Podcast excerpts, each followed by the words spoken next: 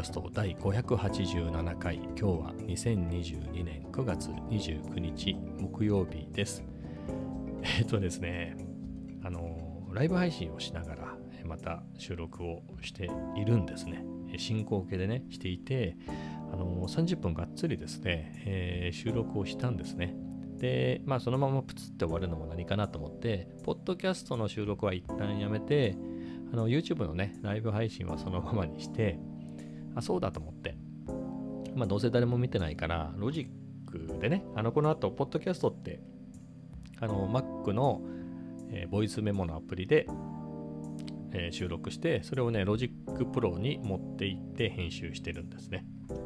じゃあその様子もそのまま流しちゃおうかななんてやってて、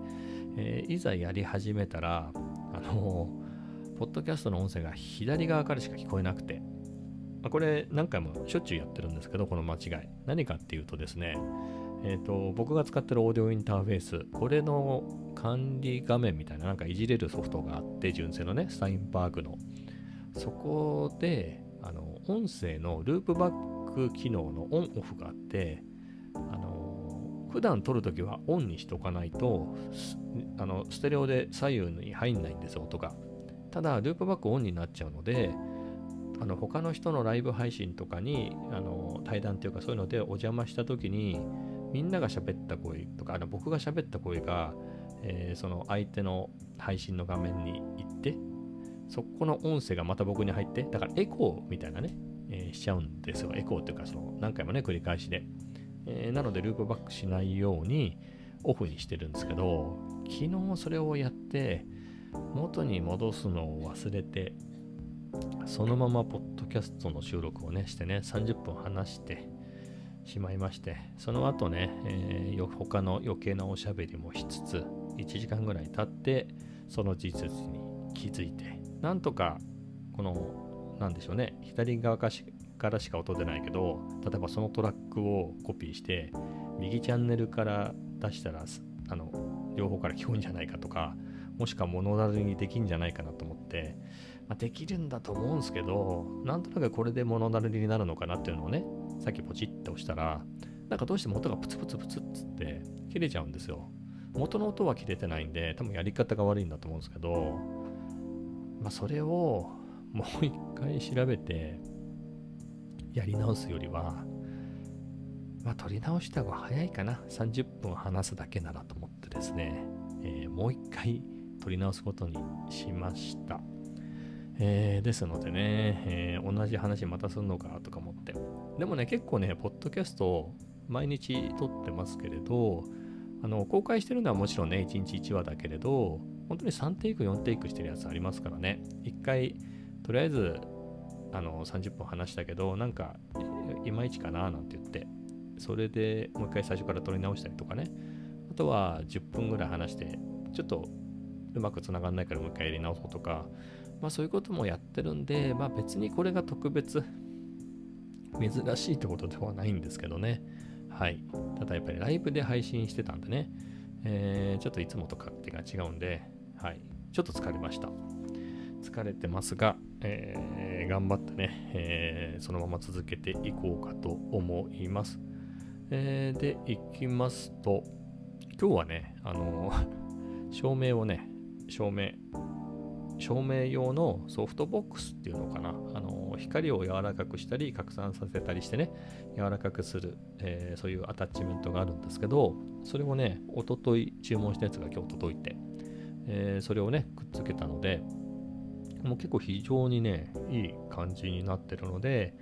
えー、ライブ配信でね、このポッドキャスト、ただライブ配信やるって言っても喋ることがないので、いつものように、ポッドキャストでね、え、収録する様子を、え、配信しながら、ついでにこの、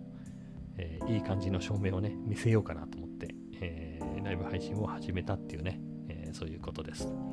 でね、この、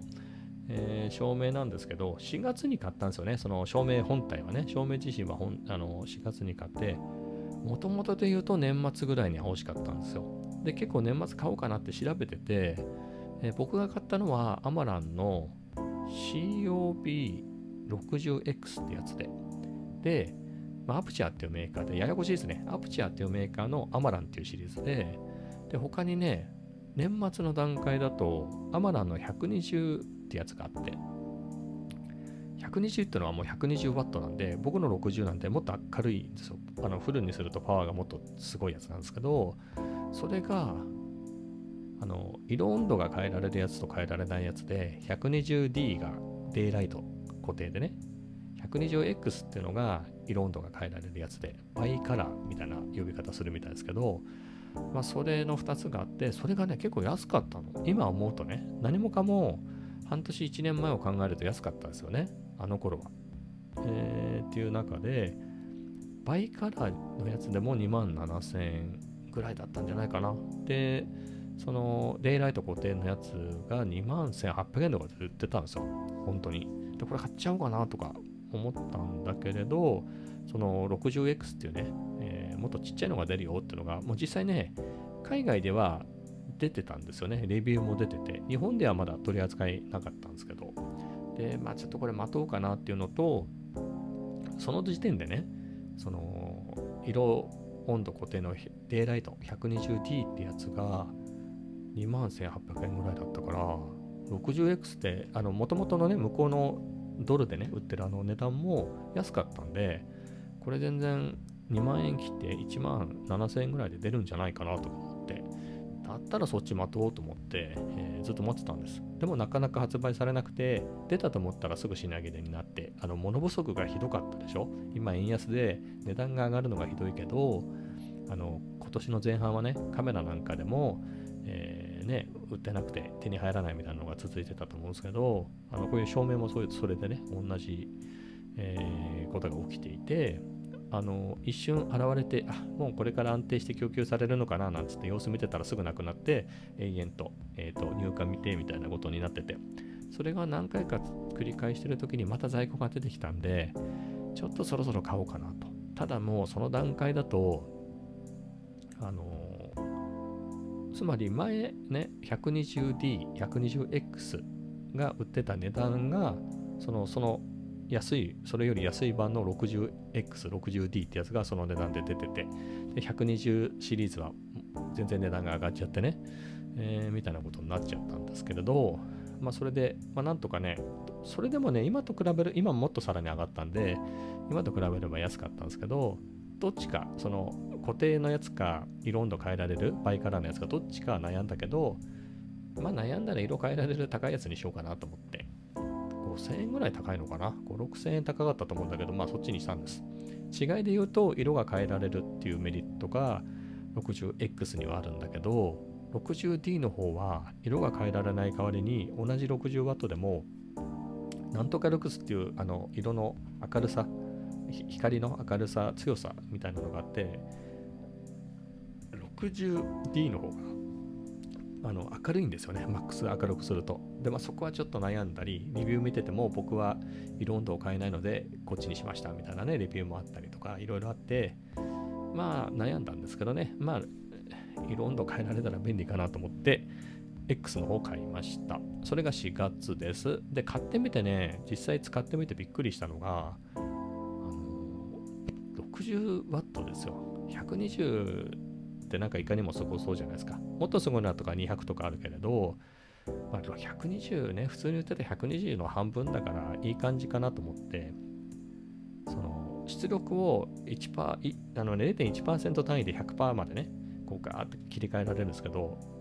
色があの光る一番下の設定が1%なんですよ。1%切るとあの完全に電気が消えちゃう。でも1%から電気がついて、そこから0.1%刻みで、まあ、見ても0.1とか2とかだと全然違いが分かんないけど、それでずっと100%まで明るさ、あのリニアに上げられてて、それで1%にした段階でもう自分が眩しくてっていうね、とても直視できないし、自分の顔が白く飛んじゃうぐらい、えー、明るくなっちゃうんで、まあ、日中ね、えー、日中とかだったらまだ使いようもあるんだけれど、直接自分にの顔に当てるのは、ちょっと女優ライトもびっくりみたいな強さで、これはちょっと厳しいなと。なので実際には、まあ、うちのね、今、ライブ配信見てる人はなんとなくわかると思うんですけど、白い普通のね、賃貸とかによくありがちな、えー、白い壁なんで、まあ、そこに向かって、えー、ライトを向けて、それの反射してきた柔らかいね、反射だから柔らかくなるんで、その反射した光を自分に当てたとかやってましたね。まあ、それはそれでいい感じにはなったんだけれど、あの、やっぱり壁に反射してるぐらいだから、部屋全体が明るくなっちゃうんですよね。えー、で、僕がやりたいのは、もうね、その、ライブ配信とかでね、映像見てる人はわかると思うんですけれど、別にそんなに映えるね、今時の張り切り、張り切ってる、ね、そういう凝ってるね、YouTuber の人に比べたら全然普通の、普通の家なんでね、えー、別に映えるでもなく、まあそれなりに頑張ってはいるんですけれど、壁もね、普通最近はああいうの暗い感じの壁紙にするでしょ、普通ね。すると雰囲気出るんでね、えー、そういうわけでもなく、普通に白い壁のままなんで、えー、だったりするので、あんまり出したくないなと思って。なので、部屋全体は暗くして、僕にだけいい感じに光が当たる。僕にだけね。なので、後ろは全然暗くて映らなくて、僕だけが明るく、あの、いい感じにね、光が当たるよと。で、後ろの方に、まあ、今実際ね、あの、ライブ配信見てもらう。もしくは、ポッドキャストの場合、アーカイブ入れときますんで、それ見てもらうとわかるんですけど、後ろの方でね、あのいい感じにボケた光のね、がアクセントに入ってるっていう風に、まあ、まさに今そうしてるんですけど、そういうのをやりたかったんですけどね。えー、そうじゃなくて、まあ、光も後ろの方に出るけど、僕も明るいけど部屋全体が明るくなっちゃうってね、そんな感じになっちゃって雰囲気出ないなと思って。まあ、それをやるにはどうしたらいいかっていうので言うと、そういう自分にだけ光を当てるようにする、まあ、どうやらソフトボックスっていうのを買うといいらしいよと。はい。まあ、それでね、いろいろ選んで、この選び方が難しいんですよ。種類がいっぱいあるんですよ。そういう光を拡散するだとか、なんとか柔らかくするってやつも、いわゆる本当に傘みたいな形したアンブレラっていう、まさにその名もアンブレラっていうのもあって、アンブレラも、なんか素材でね、銀色とか白とか、なんか裏側が黒になって、あの、アンブレラの光、アンブレラに反射したやつは行くけど、アンブレラを通り抜けては光がいかないとか、そういう種類があったりとか、あとはね、ランタンっていうやつで、なんかもう柔らかく、あの周りも、周りにもいい感じに光を柔らかく全あの、えー、拡散させるああのランタンみたいなやつもあれば、僕のやつは結局なんだろう、でっかいお椀みたいな形してて、だからお椀の丸くない面、あのご飯よそる面ね、まあそこに、えっ、ー、と、白い、これ布かなんかなのかなをかぶせて、それで内側は銀色になってて、いい感じに光が光って、あの反射して、まあ、それでなんかね、柔らかくなるんですかね。で、さらにそれが、えー、中で銀色のね、やつで反射して、拡散した光が、えー、そのお椀の表面の白い布で柔らかくなって、こう当たるみたいなえー、そんな仕組みがあったりとかでしかもその大きさもいろいろあるんですよね僕の55センチってやつにしたんだけど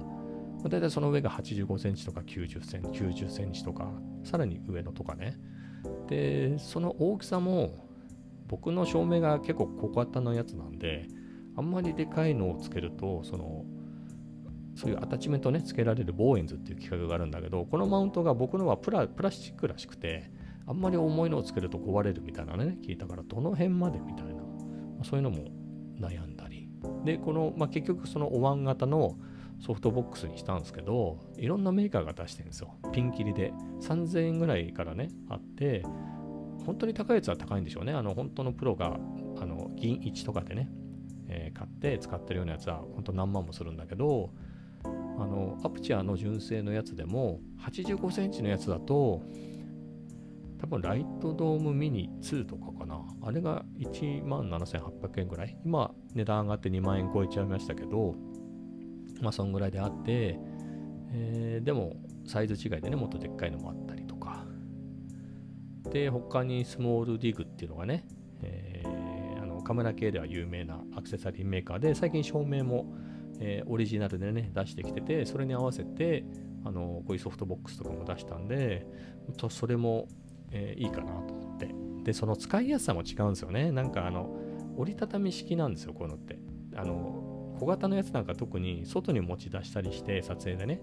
えー、そうやって使うような用途もあったりするんで、あのバカでっかいやつはスタジオに置きっぱなしなんだけど、こういう小型のって、えー、閉じたり開いたりするんで、それの組み立てやすさ、撤収しやすさみたいなのもあって、アプチャーも結構よくできてるんだけれど、そうは言っても、えー、最初はよくやり方調べないと難しいよみたいなのが書いてあったりして。っていう中で、このスモールディグのやつがすごくやりやすいって書いてあって、ちょっとかなりいいなと思ってね。まあ、結局それを買ったんですけど、今日来てね、実際、組み立て、組み立てるほどでもないんだけど、使ったらね、本当にやりやすかったです。あの、普通に開けるように、えっ、ー、と、なんだろう、マウントを下にしてね、こう閉じた、閉じた傘みたいな状態なんで、それを手突っ込んでこう、グイグイグイって開開いていくと、カチャンカチャンカチャンってそれぞれね、多分これ10本ぐらい骨組みがあって、それがカチャンっていう風にちゃんとロックされて開いた状態でね、まあ、その状態で、あの、なんですか、あのカメラのレンズみたいにね、正面にカチャンってくっつけて、あとはそのさっき言ったね、あの光を柔らかくする布みたいなやつをマジックテープなんで、それでペタペタ貼っておけばいいんで、まあ、すごい簡単で、なるほど、これいいなと思って、一回取り付けたら二度と外さないつもりでいたけど、まあ、こんぐらい手軽だったらね、ちょっと付け外ししてもいいかなみたいなことをね、思いました。はい。で、これはね、本当に、ポッドキャストだとわからないんですけど、まあ、ぜひね、えー、ポッドキャストの概要欄、このエピソードの概要欄にも貼っときますんで、あの、YouTube のね、ライブ配信のリンク貼っときますんで、見てもらえればと思うんですけど、いや、ほんと、いい感じですね。こんな感じでいい感じになるんだなと思って、ちょうどね、これ α7-4 で撮ってるんですね、映像の方は。で、これね、あの、美肌、美肌効果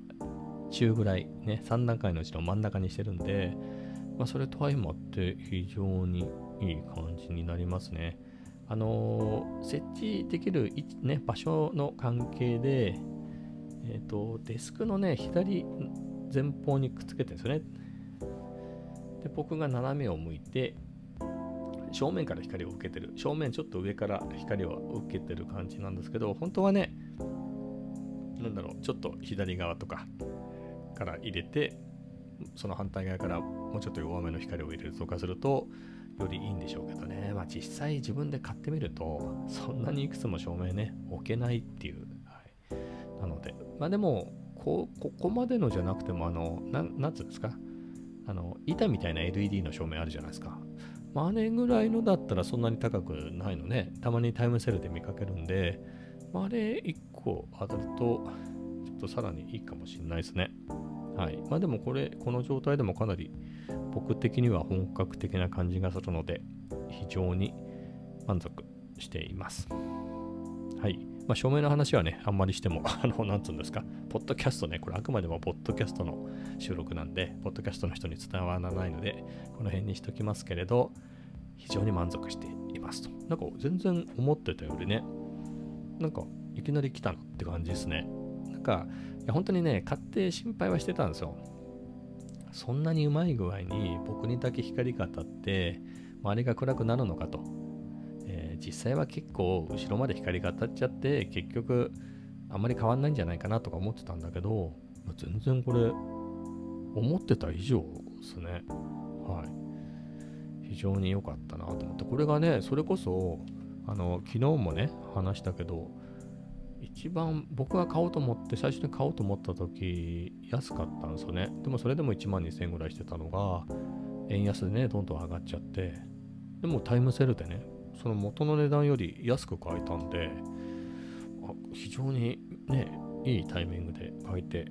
よかったです。はい。まあそんなところですね。もう結構これで20分話しましたよ。で次の話題でいくとえっ、ー、とキーボードの話ですね。本当に同じ話、さっきもしたんですけれど、キーボードがね、えっ、ー、と、昨日一回ね、注文しましたよって話をして、キークロンですね。キークロンの K2 のバージョンにね、K2V2、RGB カラーのやつを注文したんですよね、昨日。で、軸ね、あの、カチカチね、押すじゃないですか、キーボードって。あれの表面がキートップって言って、その下にね、あのオンオフを感知するスイッチっていうのがついてて、まあ、それが3種類かな選べるのがチカチカチカチすごい音がする青、青軸。えっ、と、まあ音はメカニカルなんでするんだけど、えー、その青軸とは、えっ、と、反対側でそのリニアにね、こう、カチャカチャっていうのではない。赤軸っていうのと、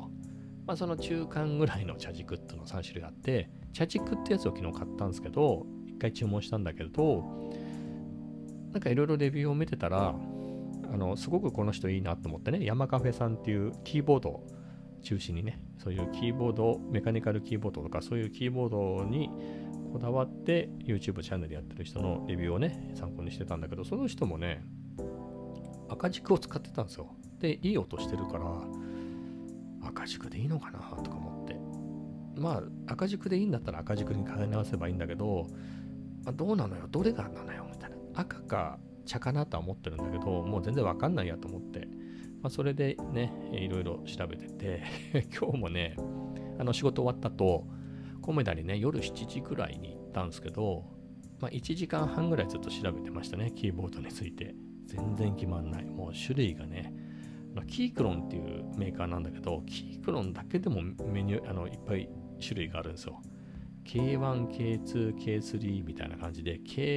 8とかね、多分欠番みたいに抜けてるやつもあるのかもしれないけれど、いっぱいあって、他に Q、Q1 とかそういうシリーズもあったりとかで、あとそれが普通、本来って言ってるのかわかんないけど、元々で言うと、キークロンの、えー、サイトのオンラインストアから買うのが普通らしいんですよ。でも最近は日本のね、えー、ちゃんとした代理店もあって、ピックとかヨドバシでも買えて、あとは個人輸入なんでしょうね。マケプレで Amazon でも買えて、えー、どこで買うのよと。で、まあ、ちょっと心配ですからね。まあ、ビッグとかで同じ値段で買えるなら、ビッグとかヨドバシでいいかなと思って見てたんだけど、そこで買えるのも種類が限られてて、だから日本の代理店が全部扱ってるわけじゃないから。えー、で、かつ、在庫があるなしもあって、だ日本で普通に買えるものでいくと K2 とか買えるのかな？結構買えるんですけどそれも種類がいっぱいあるんですよ。K2 のあのカラーがねバックライトが RGB フルカラーのやつと白のやつとあと光らないやつってのがあってでそれぞれにそのキーがね青軸茶軸赤軸とかあってどれ？みたいな、えー、でそれも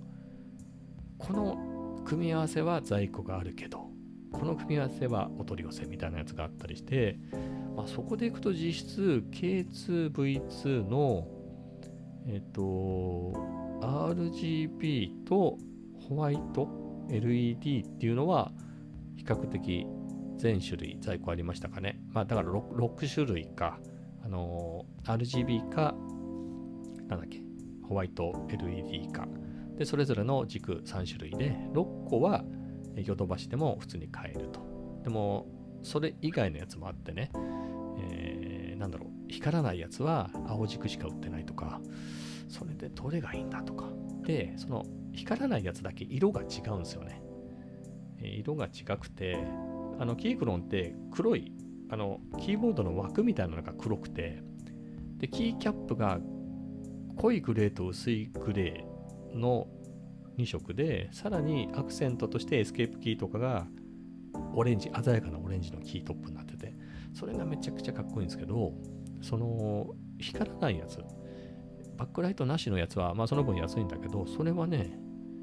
なんかオフィスグレーっていうか、アイボリーっていうか、なんか昔のパソコンみたいな色で、それはそれで結構可愛いな、みたいな。安いしってんでね。ただ、さっきも言った通り、そのやつはあの、青軸しかちょっと今在庫がなかったりとか、えー、みたいなね。そこで、結構ね、決めきれずに。で、いくと、まあ、他にもね、似たようなキーボードってあったりね、するんで、ちょっとそこで決まらずに悩んでます。まあ、本当に必要かっていうね、そもそも。学んでいるかというと、あのね、デブワーズ、まあ、デバスライフって言ったらいいのかな。デベロッパーのデブね、DEV DEB、ね、Dev、As Life、まあ、全部つなげたスペルで書くと出てくるんですけど、フルスタックのエンジニアさんで、なんか Inkdrop っていうマークダウンエディターを自分で開発して、それサブスクでやるやつなんですよね。それの運営とかもされてるいけてる感じのエンジニアの人が YouTube やってて、その人がね、いや、その YouTube がすごい凝ってるんですよ。映像も綺麗だし、なんかね、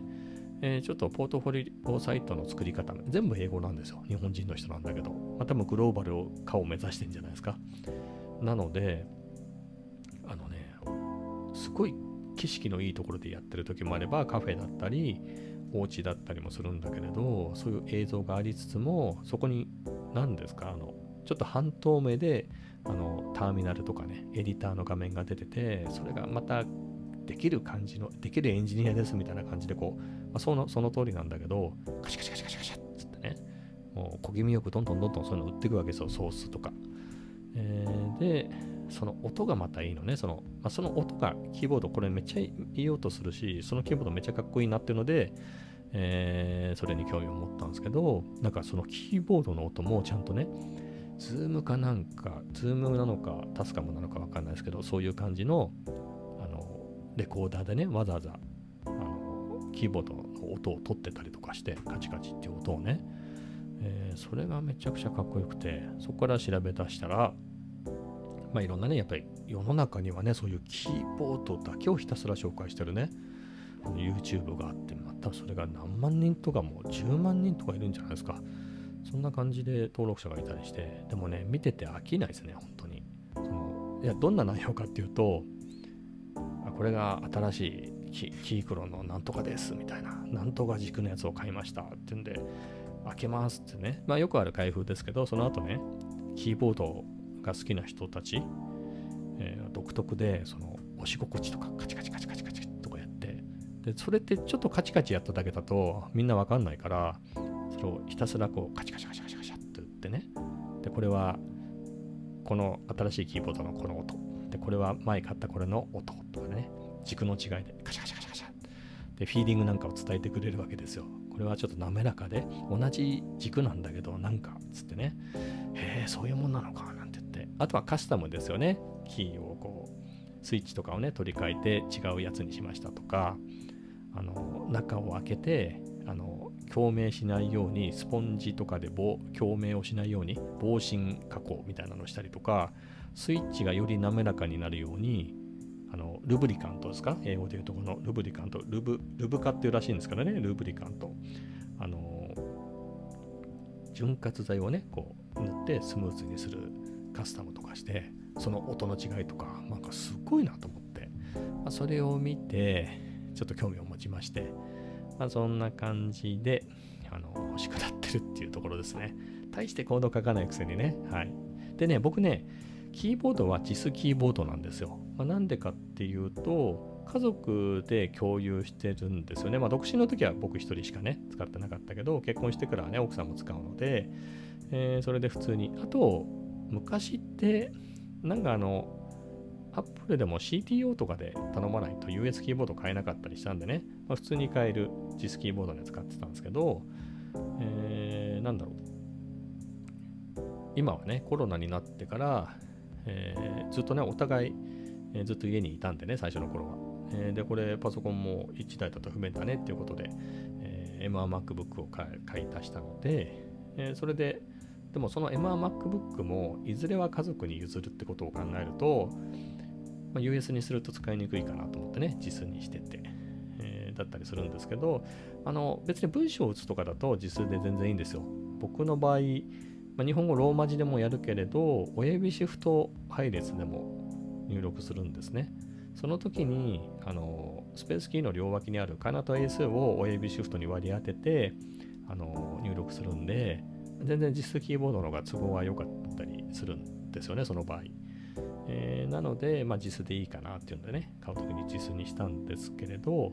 あの仕事でコード書くときは、あの US の方がやりやすいんですよね。やっぱ配列的にね、やりやすくて、まあ、実際 Apple ワイヤレスキーボードっていう、ちょっと昔の、今、現行はマジックキーボードで、あのこれが旧型のね、ワイヤレスキーボードで、こっちは US を買ってるんで、まあ、こっちを使使うんですけれど、